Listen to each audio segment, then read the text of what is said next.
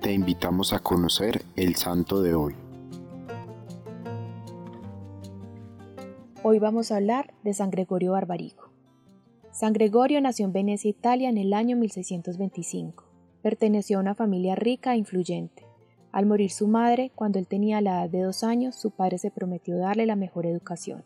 Lo educó en las ciencias y en el arte de la guerra, pero a él le interesaba más todo lo que tuviera relación con Dios y la salvación de las almas.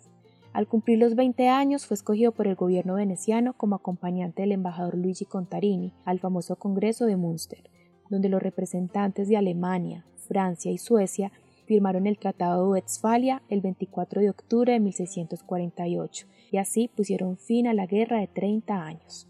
Llegando a Roma la peste del tifo negro, conociendo la gran caridad de San Gregorio, el Santo Padre lo nombra presidente de la comisión encargada para atender a los enfermos.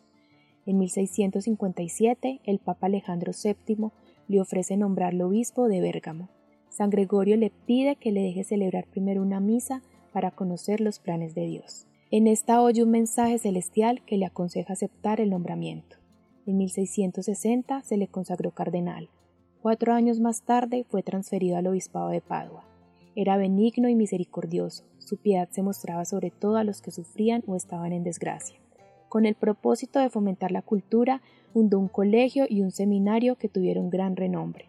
A las dos instituciones las dotó con imprenta propia y una biblioteca bien surtida, particularmente con los escritos de los padres de la Iglesia y los estudios sobre las Sagradas Escrituras.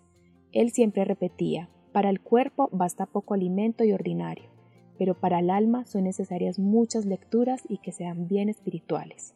San Gregorio Barbarigo murió el 15 de junio de 1697 y fue beatificado en 1761 y canonizado por el Santo Padre San Juan XXIII el 26 de mayo de 1959. Hoy, a ejemplo de San Gregorio Barbarigo, te invito a que hagas alguna lectura que alimente tu alma. Y para terminar, haremos esta oración.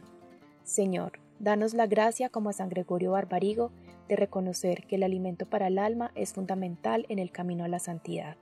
Cristo Rey nuestro, venga tu reino.